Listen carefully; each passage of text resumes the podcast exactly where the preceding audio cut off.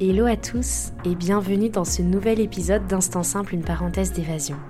Aujourd'hui, je ne vous transporte pas dans un pays en particulier, mais je veux vous emmener dans un voyage intérieur.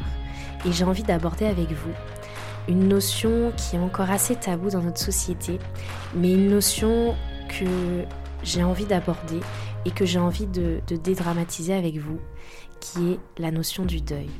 Voilà, alors je vous laisse avec la suite de l'épisode.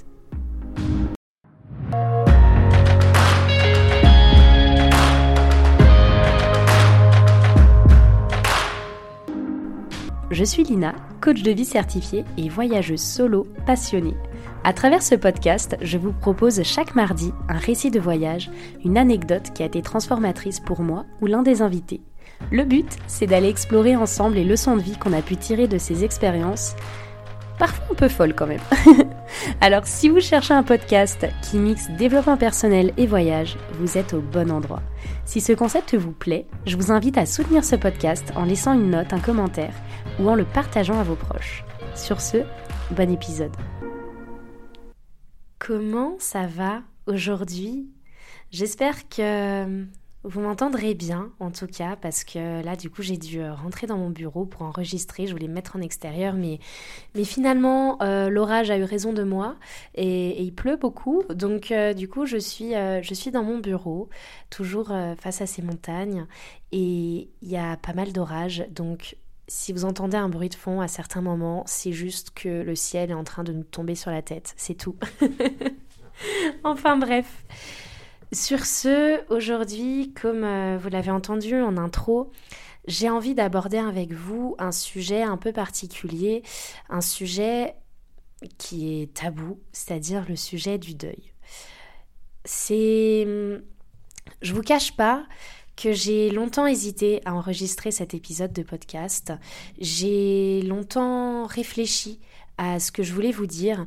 Pour tout vous dire, à chaque fois que j'écris un épisode, je me pose sur mon carnet, j'écris les grandes idées, j'écris en fait les bullet points et les points que j'ai envie d'aborder. Mais là, pour cet épisode, ça venait pas. J'arrivais pas à mettre sur le papier ce que j'avais envie de vous transmettre. Donc je me suis dit, écoute Lina, essaye de t'enregistrer dans le flow et vois ce qui sort et vois ce que tu vas dire. Mais sachez que quand vous allez écouter cet épisode, je ne vais pas le retoucher, j'ai envie qu'il soit authentique, je vais pas enlever les en fait, les voilà, les du coup, voilà, je viens de dire voilà. J'ai pas envie d'enlever tout ça parce que c'est un épisode qui me tient à cœur et que je veux le plus honnête, sincère et fluide possible. Donc, ça va être un épisode chargé en émotions, mais voilà, il me tenait vraiment à cœur. Normalement, à l'heure où vous écoutez cet épisode, du moins à l'heure où il sort, on doit être le 7 ou le 8 août, j'ai plus la date exacte. Du moins, voilà, on est juste après la nuit du 3 au 4 août. La nuit, en tout cas, où il y a 4 ans, ma vie a basculé. Voilà, l'orage en même temps, c'est... Il y a une petite ambiance là, ce raid d'horreur et tout, j'adore. Enfin bref... Donc, la nuit du 3 au 4 août 2019, ma vie a changé. Pour le meilleur, pour le pire, je ne saurais pas vous dire, mais en tout cas, elle a changé. La nuit du 3 au 4 août 2019, je ne le savais pas encore, mais il y a eu un avant et un après, cette nuit-là. Et dans cet épisode de podcast, j'ai mis longtemps, en fait, à m'enregistrer, enfin j'hésitais beaucoup avant de m'enregistrer parce que je ne savais pas où mettre le curseur sur ce que j'avais envie de vous dire et ce que je voulais aussi garder pour moi. Et voilà, j'avais du mal en fait à faire la notion de ce qui est bon à dire, ce qui et peut-être moins bon à dire aussi, et je savais pas trop en fait où me positionner. Donc écoutez, là je m'enregistre, je vais dire ce que j'ai envie de vous dire, et dans tous les cas ce que je vous dirai sera vrai, sera authentique, mais peut-être que certains passages je passerai un peu plus vite dessus, ou alors je ne passerai pas de manière consciente dessus, parce que ce sont des choses que j'ai envie de garder pour moi, et c'est une notion très importante par rapport au deuil. Et enfin je vous dirai en tout cas mon ressenti. Voilà, le but de ce podcast, c'est vraiment que j'ai envie de vulgariser la notion de deuil, j'ai envie de mettre un coup de pied dans la porte, de l'enfoncer un bon coup, et d'en parler de manière libre et de manière ouverte, parce que aujourd'hui, pour avoir vécu un deuil que je vis encore, je pense, comme toute personne endeuillée, il y a énormément de non-dits, il y a énormément, en fait, personne sait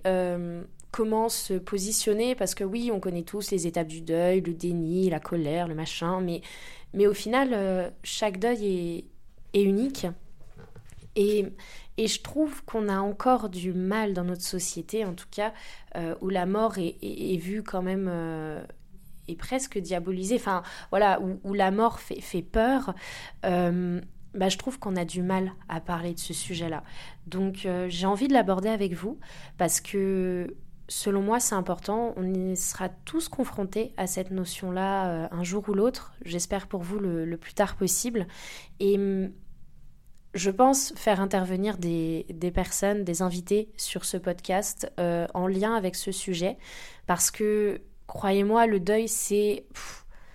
Il y a toujours un avant et un après, et c'est l'un des voyages intérieurs les plus intenses qu'on peut vivre, clairement. Donc voilà, c'est ce que j'ai envie d'aborder avec vous. Donc je pense, dans une première partie de ce podcast, je vais vous parler de cette nuit-là. En fait, j'ai envie de faire les choses tout simplement par ordre chronologique, parce que c'est plus simple pour moi de dérouler le fil chronologiquement, plutôt que dans d'autres ordres, dans d'autres circonstances. Donc, en premier, voilà, j'ai envie de vous parler de comment ça s'est passé à l'instant T, de voilà, qu'est-ce qui s'est passé, qu'est-ce que moi j'ai ressenti,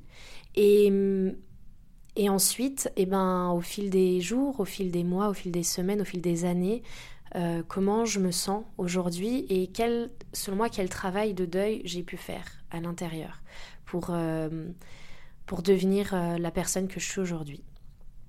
J'ai pas envie, dans cet épisode, je veux pas me jeter des fleurs et me dire que j'ai réussi mon deuil, ou alors m'auto-flageller pour me dire que je l'ai pas encore assez bien réussi. Non, c'est pas ça.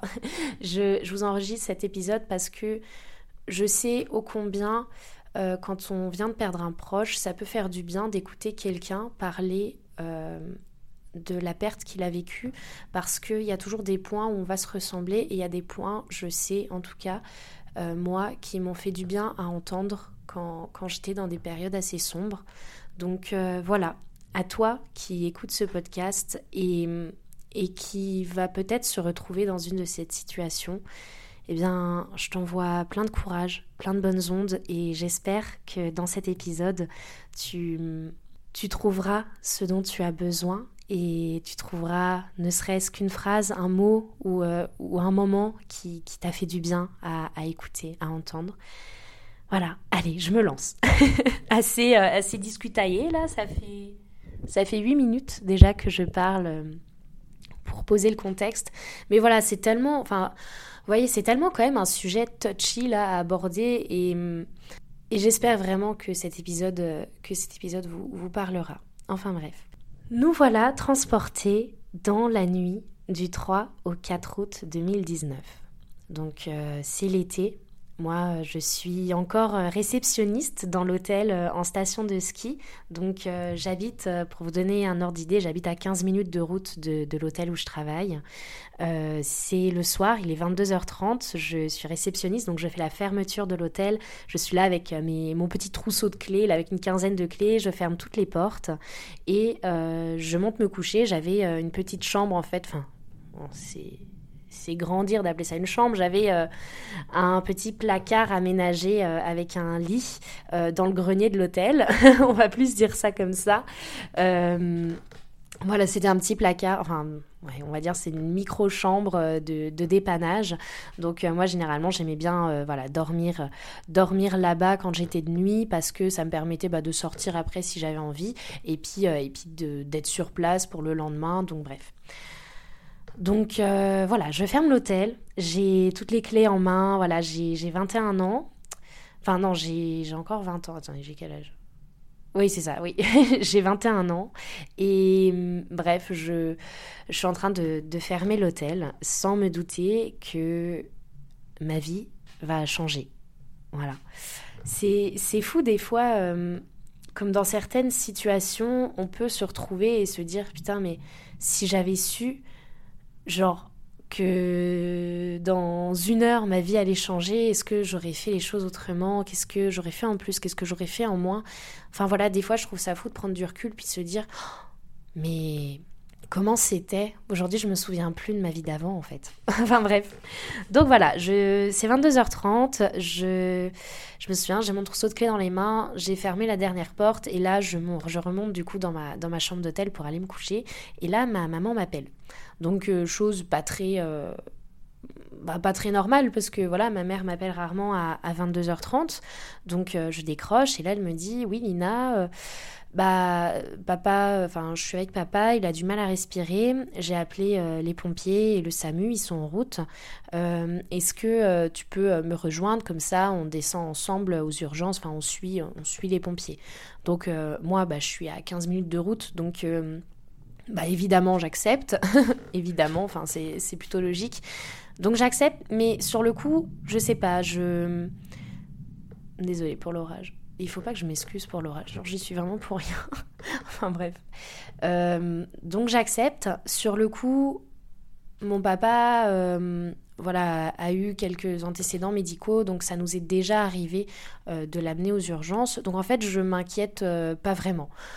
Je suis même, voilà, j'ai pas envie de le cacher, je suis même un peu, pas un peu saoulée, mais voilà, je me dis ça va faire comme d'habitude, on va passer la nuit aux urgences pour qu'au final il reste hospitalisé et que du coup, moi je serai fatiguée pour aller bosser demain, mais bon, c'est quand même mon père, il faut que je vienne, ma mère a besoin de moi et c'est tout à fait normal et je me voyais pas lui dire non, je viens pas, enfin pour moi c'était logique d'y aller, mais voilà, j'étais un peu dans ce mood-là en mode...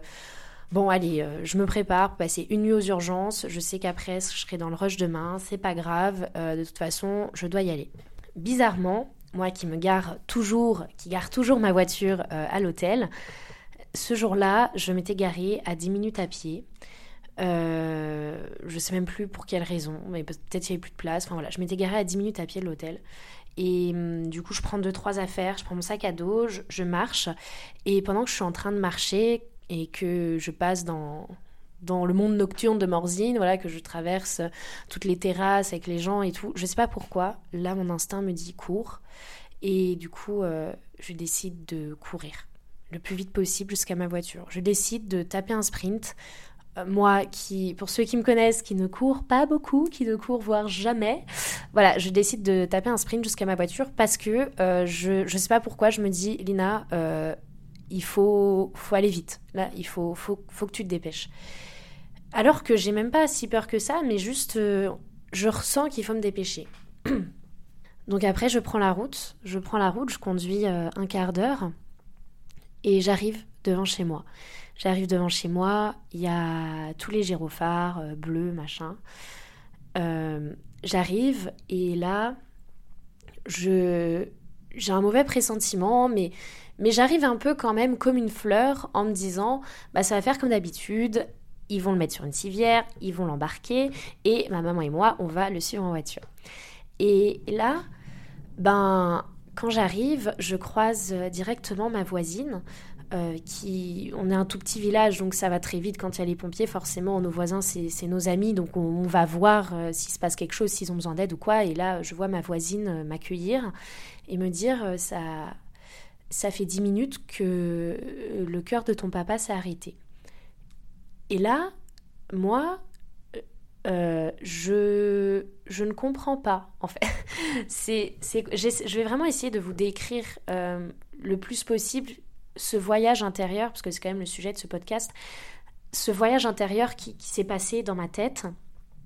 C'est-à-dire que je suis arrivée vraiment dans l'optique, voilà, j'ai passé une nuit aux urgences, patati patata.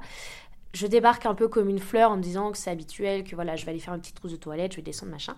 Et là, ma voisine me dit que ça fait 10 minutes que son cœur s'est arrêté. J'ai fait des études scientifiques, j'ai fait un bac S, j'ai quand même des petites notions en réanimation, voilà, en PSC1, tout ça. Le côté logique et conscient de moi, c'est pertinemment que 10 minutes d'arrêt cardiaque, c'est énorme, mais vraiment énorme.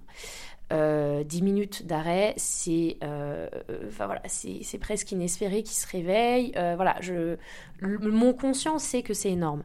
Mais ma partie émotive, ma partie voilà, inconsciente, enfin voilà, mon autre partie, je suis dans le déni complet.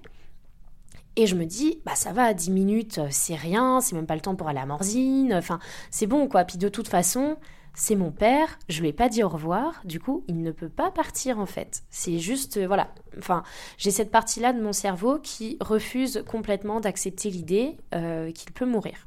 Voilà, pour moi, je me dis non, Lina, de toute façon, j'ai que 21 ans. Normalement, les gens ne perdent pas leurs parents aussi jeunes, donc, ben, c'est tout quoi, il ne peut pas partir.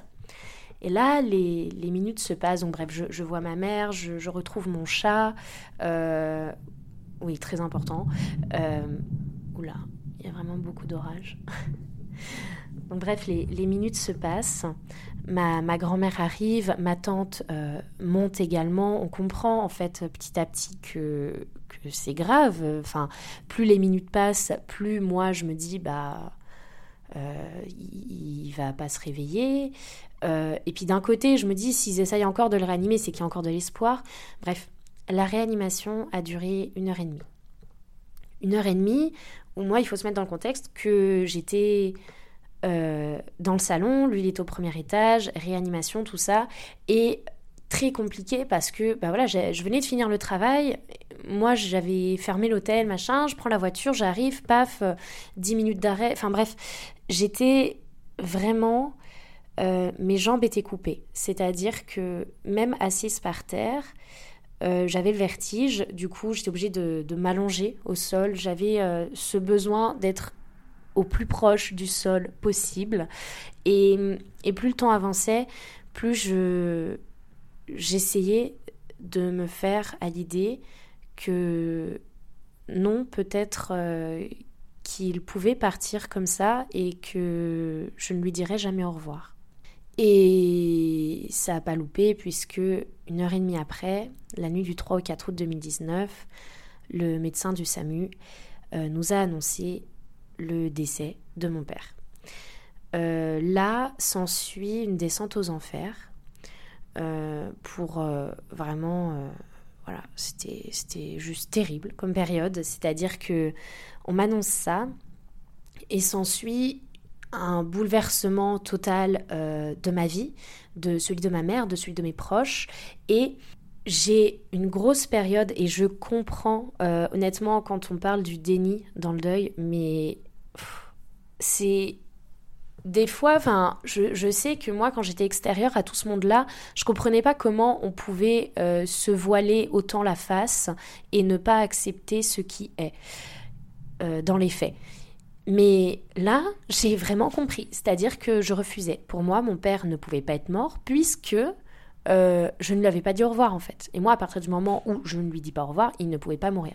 Donc, dans ma tête, c'était vraiment en mode « non ». Mais c'est pas possible, enfin, il ne peut pas être parti. Genre, je n'arrivais pas à concevoir cette idée-là. Et en fait, cette soirée-là, dans le voyage intérieur qui s'est passé dans ma tête, je vais passer quelques étapes parce que c'est quelque chose que j'ai envie de garder plutôt personnel. Mais dans ces étapes-là, s'ensuit, vous savez, la période entre le décès et l'enterrement, il y a énormément de choix à prendre, de questions à se poser, et étant fille unique et ma maman n'étant pas bien non plus, voilà, à deux, on a essayé comme on pouvait d'organiser les funérailles, toutes les deux. Et là, Quand mon papa était mort dans son lit, j'ai dû choisir ses habits, etc., avant que les pompes funèbres arrivent. Et c'est à ce moment-là, tout précis, quand ma tante m'a demandé de choisir les habits, c'est à ce moment-là que, dans mon voyage intérieur, dans ma tête, j'ai switché et je suis passée en pilote automatique complet.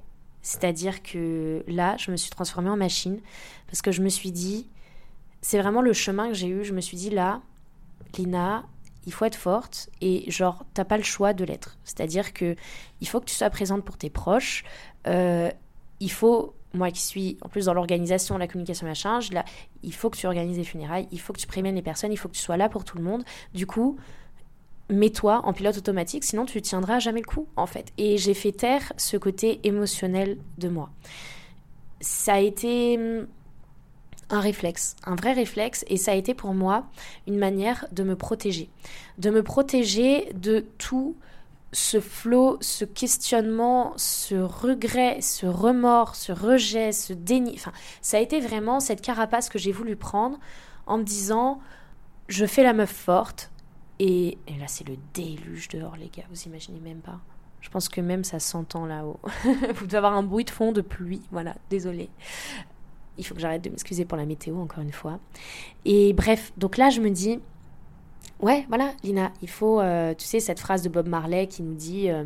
tu sais pas à quel point tu peux être fort jusqu'au jour où être fort reste ta seule option. Bah là, moi, c'était clairement ça. C'est-à-dire que je me suis transformée en robot et je me suis dit, là, il faut que je sois forte parce qu'il y a des choix à prendre, il y a des décisions à faire, il y a...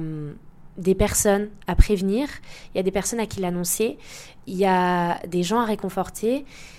Voilà, là, il y a un avant et il y a un après. Donc, je me retrouve dans cette situation. Je décide, je fais tout, c'est-à-dire j'accompagne ma mère au funérarium pour choisir le cercueil, le faire-part. Je fais la distribution des faire-part pendant que ma mère reste à la maison pour les personnes qui viennent. Donc je fais la distribution des faire-part et pendant la distribution des faire-part, je me retrouve en fait à aller voir des amis de mon père que je connais plus ou moins et leur annoncer le décès de mon père. Donc là, situation très bizarre parce que du coup, les personnes se retrouvent très tristes mais n'osent pas montrer leurs émotions puisque je suis la fille de la victime et que ils se disent qu'ils ne peuvent pas montrer qu'ils sont tristes parce qu'ils doivent être plus forts que moi, parce qu'ils ont moins d'affect avec mon père que moi j'en ai. Donc tout de suite se passe en fait une espèce de catégorisation de la douleur et de hiérarchisation et du sentiment de je ne peux pas montrer mes émotions à cette personne puisque cette personne est plus proche de la personne décédée que moi, donc... Donc première approche du coup très étrange en fait de l'annonce du deuil parce que voilà, j'ai déjà dû essayer d'accepter du coup la mort de mon père. Ça fait un jour, voilà, c'est très très récent, ça fait un jour ou deux. Et là je me retrouve voilà, à distribuer tous ces papiers et du coup à me retrouver face à des personnes qui ne peuvent pas montrer, enfin qui se retiennent de montrer leur tristesse parce que moi je suis censée être plus triste qu'eux, mais moi je me retiens de montrer ma tristesse parce que je suis passée en mode pilote automatique et je me dis que si à chaque fois, surtout que je ne dormais pas de la nuit, je prenais la voiture pour conduire, pour aller distribuer ces faire-part, donc je me disais je ne peux pas craquer puisque bah, ça peut être dangereux pour moi. Et puis si je commence à pleurer à chaudes larmes à chaque personne que je distribue et tout, enfin c'est bon, j'ai pas envie de me vider de mon eau, quoi. Enfin c'était vraiment ça. Donc en fait, voilà, je montrais pas trop d'émotions parce que c'était ma façon à moi de m'approprier ce qui était en train de se passer et ma façon à moi de me dire je gère, c'est bon, ça va aller et on continue et la vie continue.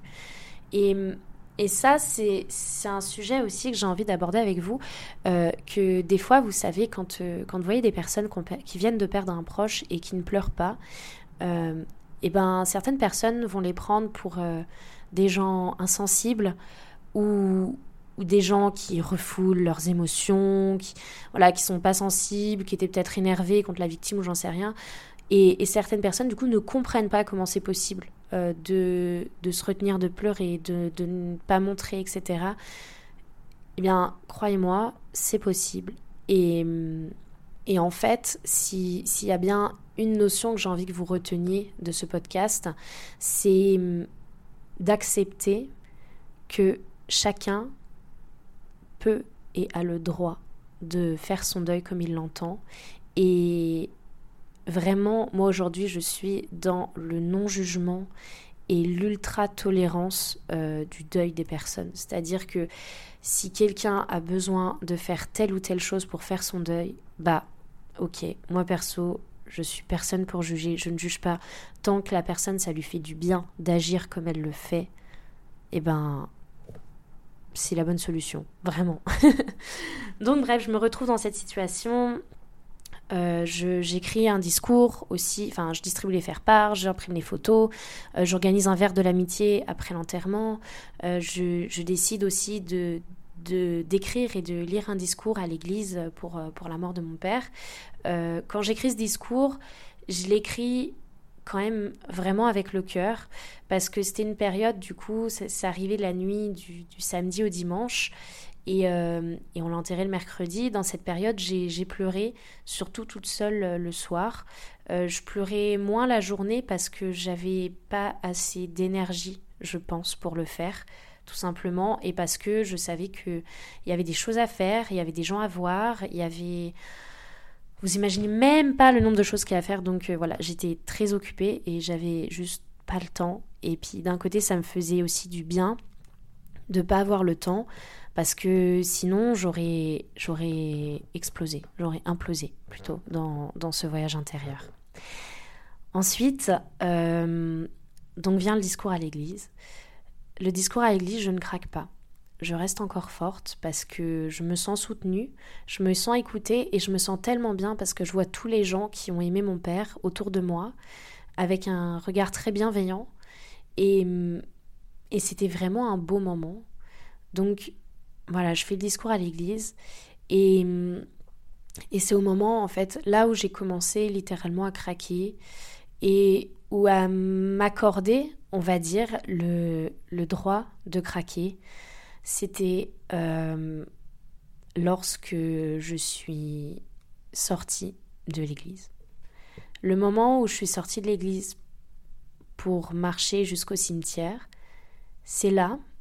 je pense que j'ai commencé à pleurer. Mais à vraiment pleurer, même s'il y avait des gens autour de moi, même si tout ça, c'est là que j'ai commencé à pleurer.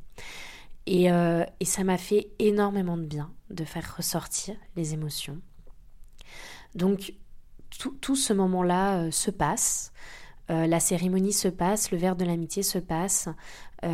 Toute notre famille, tous nos amis sont réunis dans ce moment et c'était un moment très beau parce que chacun partageait les souvenirs qu'il avait vécu avec mon père, des souvenirs que même moi j'avais pas forcément vécu ou des histoires. Vous connaissez ce film Big Fish de Tim Burton? Si vous le connaissez pas en tout cas, et si vous avez perdu un parent ou si l'un de vos proches a perdu l'un de ses parents, n'hésitez pas à le regarder parce que je trouve qu'il aborde la notion du deuil d'une très belle façon.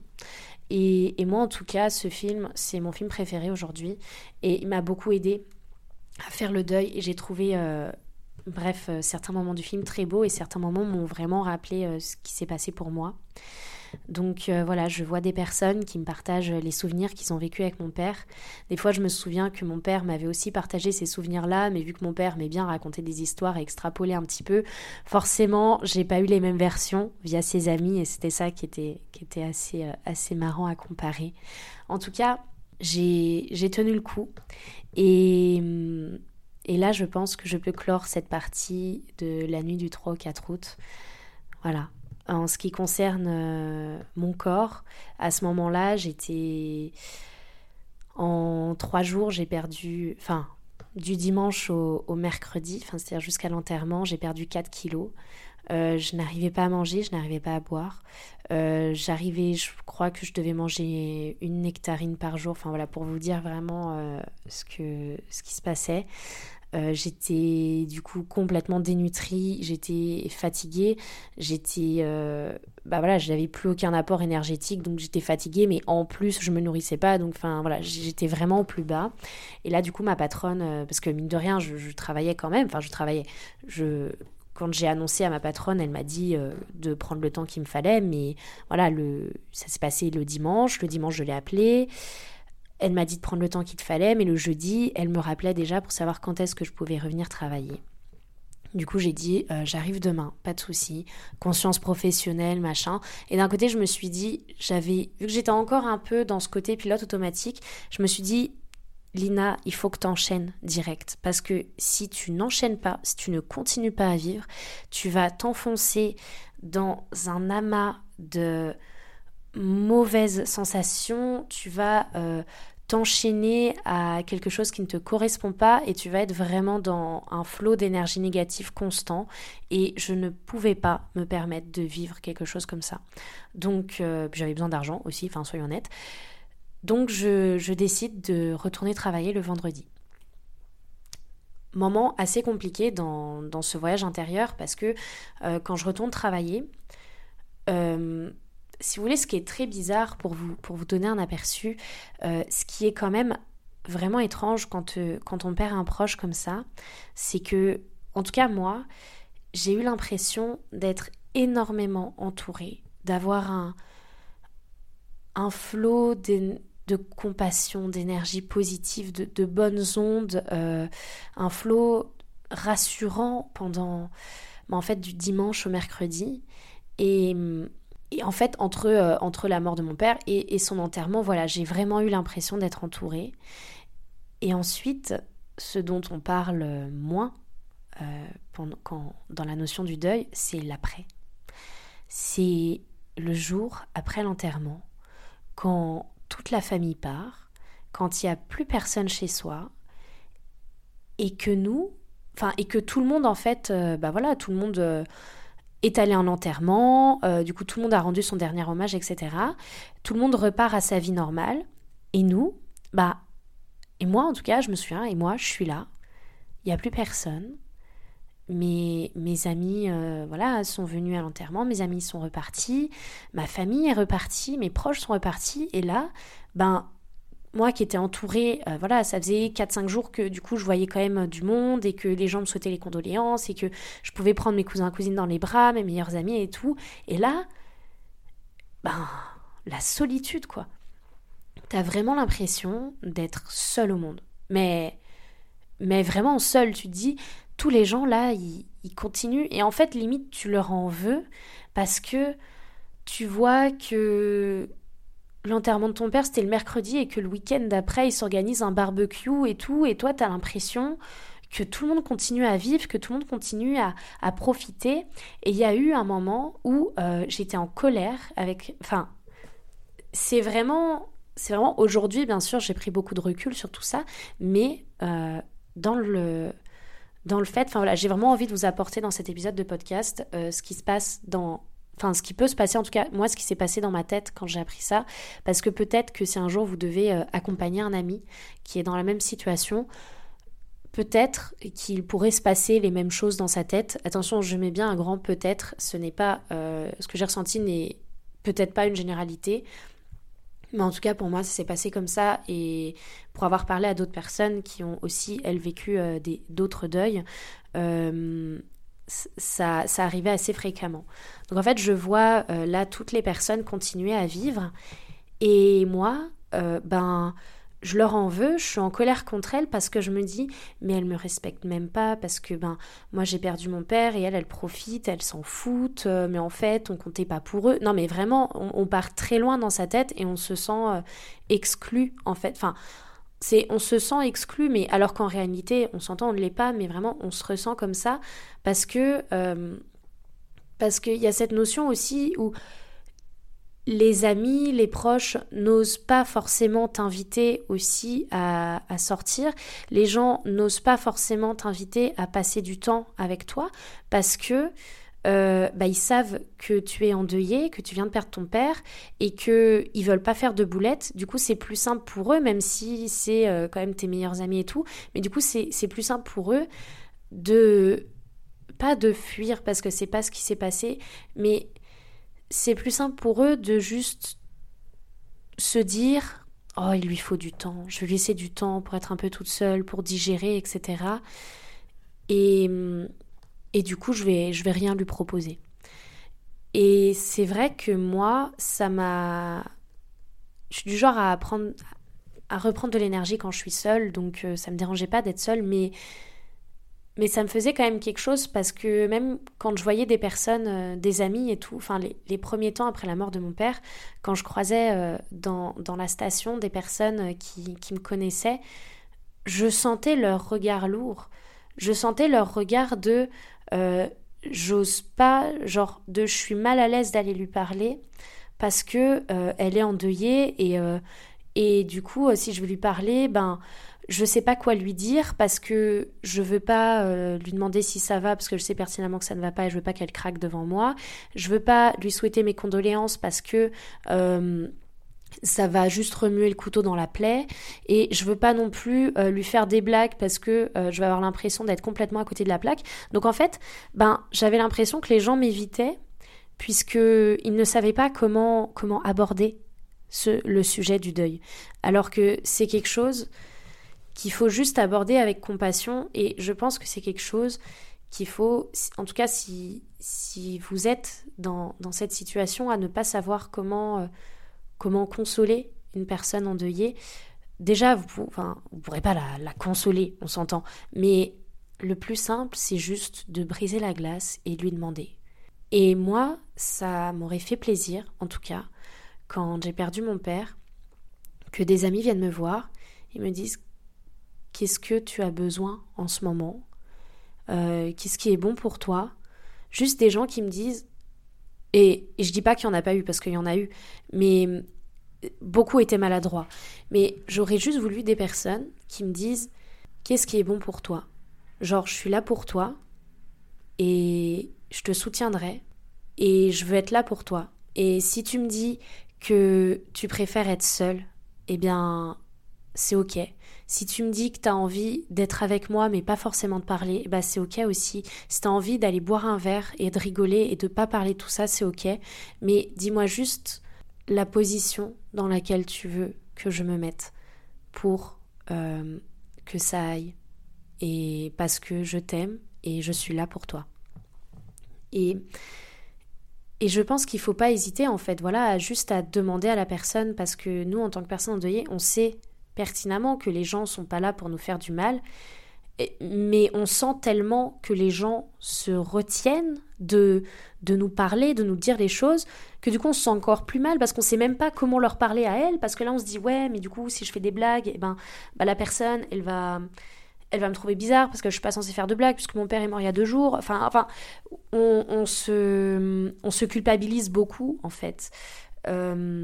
Voilà, c'était une parenthèse, je ne sais pas si ça vous aura servi, mais une parenthèse que j'avais envie de faire sur tout ça, parce que c'est vrai que le jour juste après l'enterrement, généralement, c'est quand même très compliqué parce que les personnes ne savent pas comment te parler, les personnes sont maladroites, et puis comme je vous dis, et ça c'est quelque chose, mais dans ce podcast, j'ai vraiment envie de briser ces barrières-là. Les gens aujourd'hui, la mort, c'est tellement tabou. Que dès que quelqu'un est endeuillé, on ne sait pas comment aborder la situation. On ne sait pas, ça met une situation malaisante pour la personne endeuillée et le proche de cette personne-là. Et du coup, on n'ose pas, on préfère ne pas dire, on préfère attendre que la personne aille mieux pour continuer à la voir, pour lui reproposer d'aller boire un verre, etc. On ne sait pas dans quelle situation se mettre. Donc si je peux vous dire quelque chose, c'est juste demander à la personne. Moi, ça m'aurait fait tellement du bien qu'on me demande juste « Qu'est-ce que tu veux faire en ce moment ? Est-ce que tu veux être toute seule ou est-ce que tu veux juste qu'on aille se balader sans forcément parler ?» Voilà, qu'est-ce que t'as envie de faire ? Parce que moi, je suis là pour toi, je t'aime, j'ai pas envie de te lâcher, mais là, je suis dans une situation où je ne sais pas Je ne sais pas parce que je n'ai pas vécu, je ne sais pas parce que je ne suis pas comme toi, je ne sais pas parce que je ne suis pas dans ta tête et je ne sais pas ce dont tu as besoin. Et ça, franchement, ça fait tellement la différence, vraiment. Et si je dois reprendre l'ordre chronologique, du coup, bah voilà, je suis arrivée donc le vendredi, ça faisait même pas une semaine que papa était parti. Je suis arrivée le vendredi, j'ai recommencé à travailler. Très compliqué parce que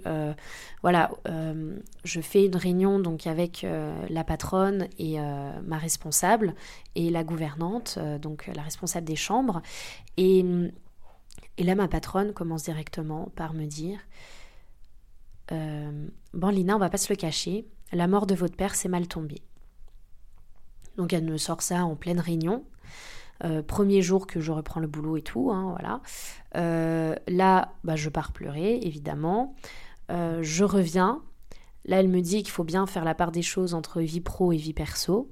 Donc là, si ça avait tenu à moi aujourd'hui, là, je sais que je l'en aurais mis plein. Enfin, voilà, je sais comment j'aurais réagi. J'aurais réagi vraiment au quart de tour.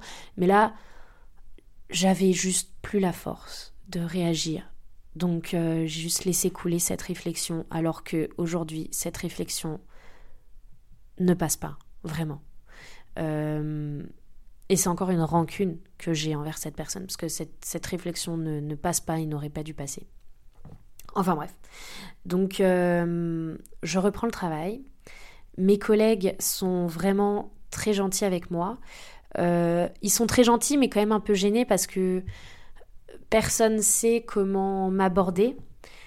Tout le monde sait que j'ai perdu mon père. Et du coup, personne ne sait trop comment aborder ça, parce que c'est arrivé de manière soudaine, etc. Et bref. Donc, je me souviens du chef, John, le chef de cuisine, qui vient me voir et qui me demande juste si ça va. Et là, il m'a dit ça va. Et là, j'ai pleuré. J'ai pleuré beaucoup. J'ai laissé aller mes émotions. Et après, c'était très compliqué parce que c'est là que j'ai compris qu'il fallait que j'aille de l'avant parce que tout le monde autour de moi allait de l'avant. Donc là, je me suis dit, Lina, t'as deux options. Là, tu as l'espace petit déjeuner de l'hôtel, tu es en train de pleurer dans la poubelle, littéralement. Tu es en train de pleurer la tête dans la poubelle parce que tu veux pas que ça s'entende. Donc là, t'as deux solutions. Soit tu plonges, vraiment. C'est-à-dire, soit tu plonges, tu tombes dans la dépression et tu n'avances pas dans ta vie et tu tombes dans la tristesse et tu n'as pas de projet. Et tu vis par procuration la vie que tu aurais voulu si ton père n'était pas parti et tu vis avec des regrets, avec des remords. Ou soit tu décides de prendre les dernières forces qu'il te reste et d'aller de l'avant, et de chaque jour faire un pas en plus, et de te dire « Papa, il serait fier ». Et tu décides consciemment de prendre le chemin de la réussite, du succès, de l'ambition et des aventures. J'ai choisi ce chemin. Aujourd'hui, j'ai choisi ce chemin de manière consciente. C'est-à-dire au début, c'était très conscient de ma part de me dire « Non ». De toute façon, je suis une fille forte, je ne veux pas m'apitoyer sur mon sort, mais attention, je ne fermais pas mes émotions pour autant. Mais là, la tête dans cette poubelle à pleurer dans l'espace petit déjeuner de cet hôtel, non mais je m'en souviendrai vraiment, hein. Et ben c'est là que j'ai eu mon déclic, que je me suis dit, je veux vivre une vie exceptionnelle et je veux ne rien regretter parce que la vie est trop courte et j'ai pas le temps de perdre mon temps et je veux avancer. Et donc, je vais continuer à avancer, même si mon père n'est plus là, je vais continuer à avancer. C'est tout. Et c'est devenu un non négociable. Et au début, c'était encore faible, hein. Je vous dis pas que j'ai explosé tout de suite et tout. Au début, c'était faible, mais je gardais cette volonté de je vais m'en sortir, je veux pas être dépressive, je veux pas tomber en dépression, je veux pas pleurer tous les jours de ma vie pour mon père, c'est pas ce qu'il aurait voulu, c'est pas ce que je veux, c'est pas ce que mes proches auraient voulu, j'ai les compétences pour avoir une belle vie, donc je vais tout mettre en œuvre pour y arriver. Donc voilà le début de ce voyage intérieur. Donc là s'ensuit une fin de saison d'été où tous les jours j'arrive à l'hôtel, je bosse 6 jours sur 7, je fais beaucoup d'heures, vraiment vraiment beaucoup d'heures, et l'énergie que je mets dans une journée, c'est l'énergie que en réalité je mettais pour une semaine. Enfin là je suis extrêmement fatiguée parce que j'apprends ce que c'est de garder la face, c'est-à-dire de mettre la face, c'est-à-dire je me lève le matin, je mettais un masque, je le garde toute la journée, donc je fais belle figure toute la journée, c'est-à-dire que je suis réceptionniste, je suis quand même là pour accueillir des personnes en vacances, donc il faut garder le sourire, il faut être heureuse, il faut voilà, montrer, enfin être aimable, être sympathique, être bienveillant envers les personnes. Donc je garde la face pendant 1 mois et 10 jours. Pendant 1 mois et 10 jours, enfin non, un peu moins, ouais, on va dire pendant 1 mois, je finis la saison d'été comme ça, sur les rotules, mais en donnant l'impression que tout va bien et en gardant ce masque. Et en fait, cette situation dans mon voyage intérieur m'a beaucoup aidée parce que ça m'a forcée à rire, ça m'a forcée à voir des petites doses de bonheur tous les jours. Enfin, ça m'a forcée, si vous voulez, je me suis rendu compte en ayant ce masque que je prenais tellement de plaisir dans des tout petits trucs du quotidien, mais nuls quoi. Mais ben, pas nuls justement, mais genre les petits trucs du quotidien me rendaient vraiment heureuse. De plus en plus. Par exemple, je me souviendrai toujours, dès que je prenais ma pause, des fois j'avais une pause un peu plus longue entre midi et 2, j'allais voir le barman au bar XT, enfin au bar extérieur, je lui demandais un petit cocktail, un truc sans alcool quoi, mais juste le temps de ma pause, et juste le fait de le voir, vous savez, les zestes d'orange, quand les barman ils font une belle disposition de verre, juste le fait de le voir me faire éplucher l'orange pour que ça fasse un petit tourbillon vraiment bien fait et qu'il le cale sur le bord du verre. Mais juste ça, je prenais un plaisir dingue à admirer les détails comme ça, comme de l'orange enroulée autour d'un verre. C'est des détails tout bêtes, hein. Mais du coup, en fait, ça, c'est ça qui m'aidait à tenir. C'est m'émerveiller de petits trucs que j'avais jamais aperçus avant, en fait. J'avais jamais aperçu que, ben, qu'ils mettaient autant d'énergie pour faire ce zeste d'orange en spirale.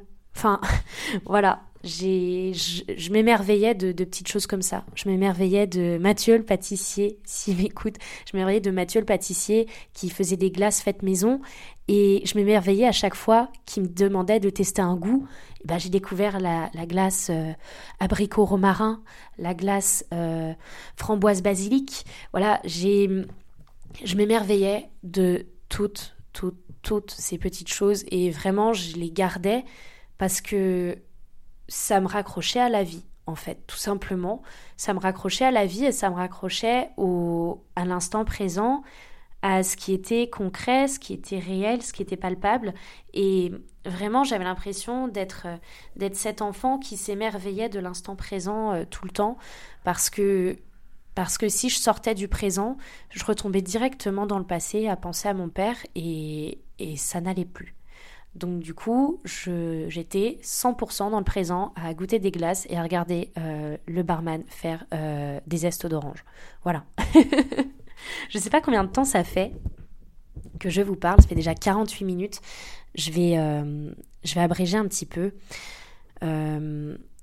Suite à tout ça, suite à tout cet été, je suis arrivée, j'ai vraiment eu à la fin de l'été l'impression de ne pas encore avoir commencé mon deuil parce que ça faisait un certain moment que je me préparais, enfin pas que je me préparais, mais justement que je rejetais un peu l'idée, voilà, vu que j'étais à fond dans le présent, bah, je ne m'autorisais pas à voir derrière ce qui se passait et je ne m'autorisais pas non plus à vivre, c'est-à-dire que si on m'invitait à boire un verre, je refusais parce que pour moi, je n'avais pas le droit de prendre du plaisir puisque je venais de perdre mon père, donc aller boire un verre dans un bar avec des inconnus 1 mois après la mort de mon père, et ben pour moi c'était pas respectueux, du coup je ne le faisais pas.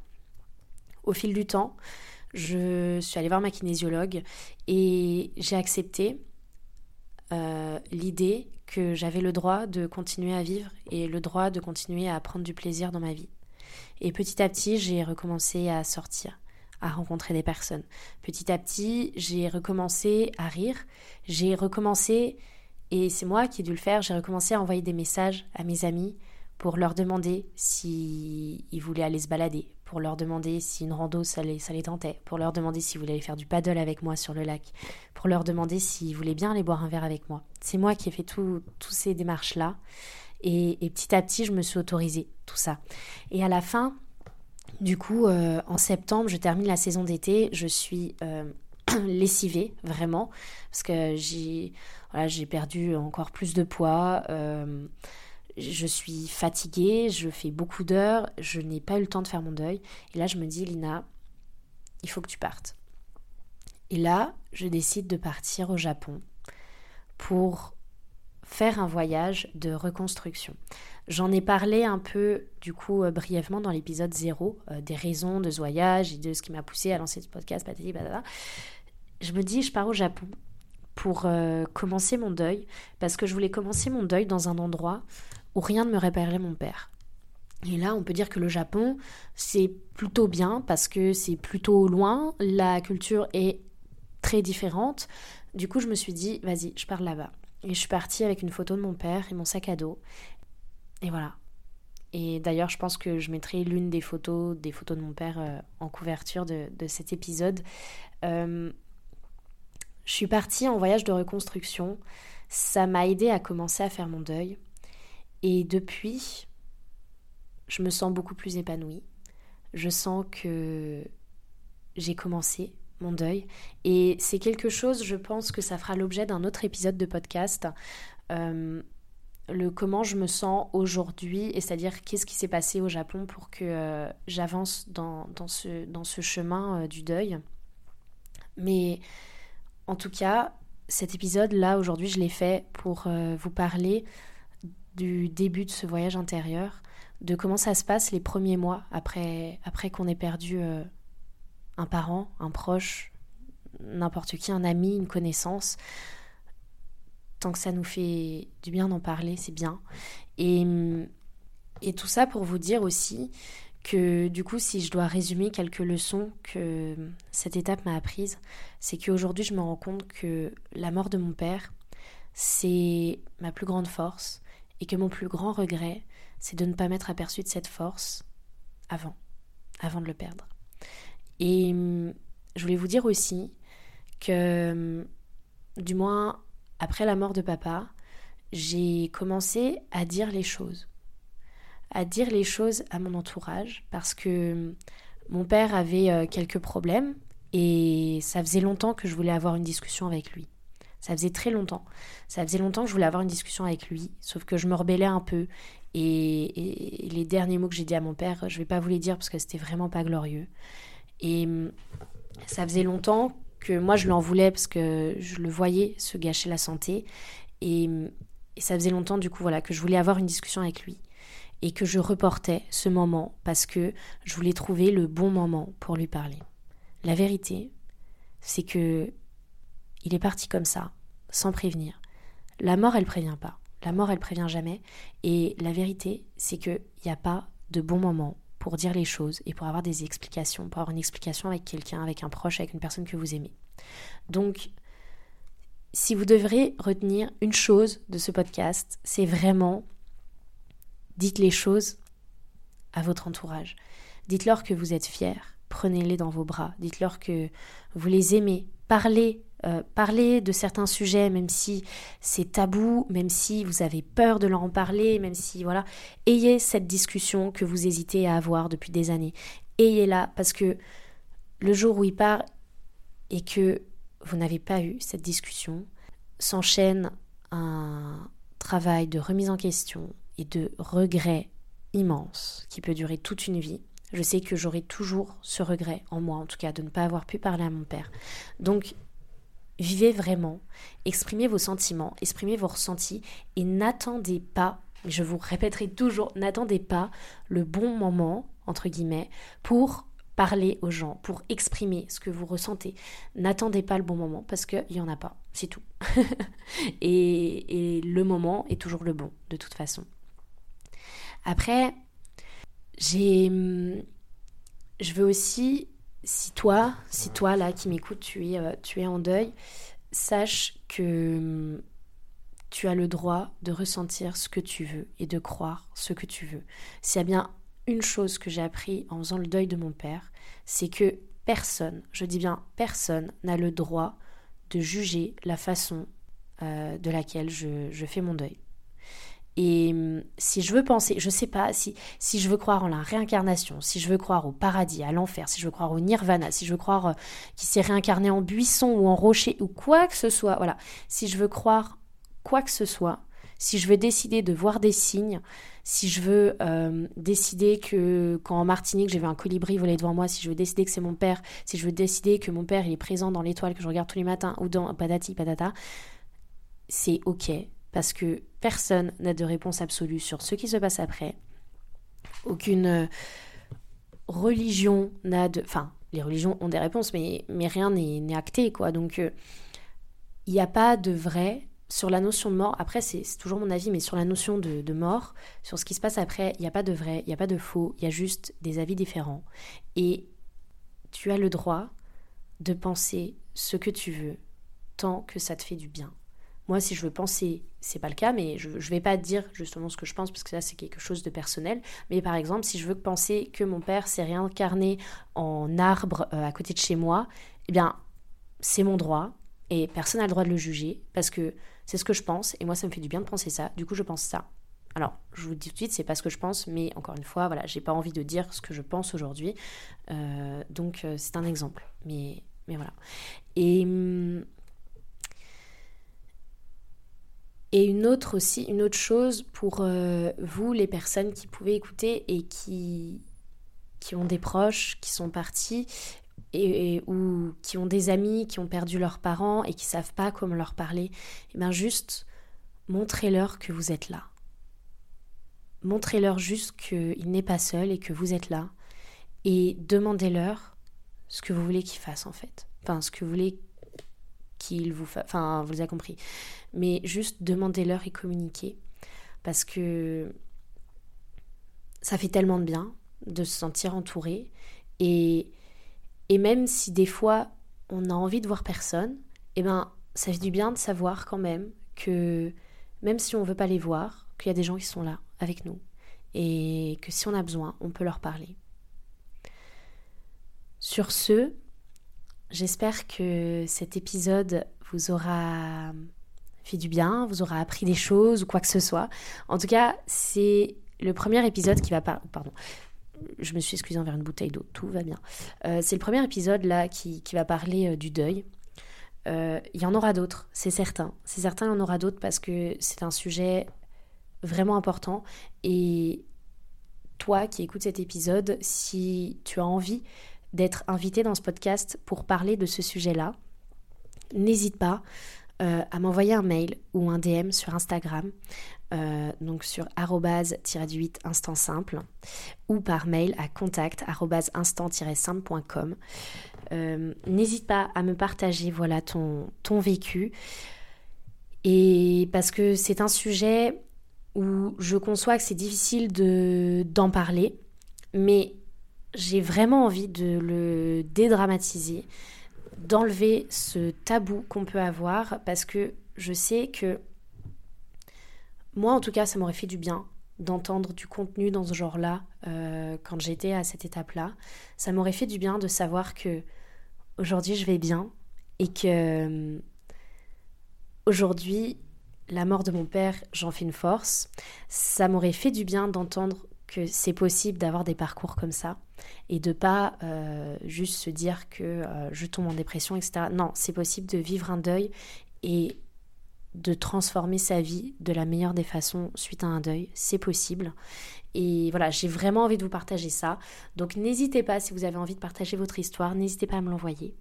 Et sur ce, bien, cet épisode fut long.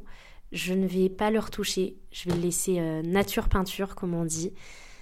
Si vous avez écouté jusque-là, si vous voulez me soutenir, partagez cet épisode sur vos réseaux sociaux, laissez une note, un commentaire, ça me ferait c'est dur quand même. Hein. Ça, ouais, c'est compliqué.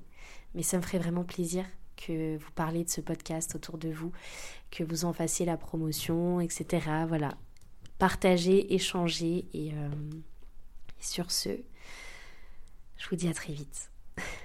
Allez, coupez, comme on dit au montage.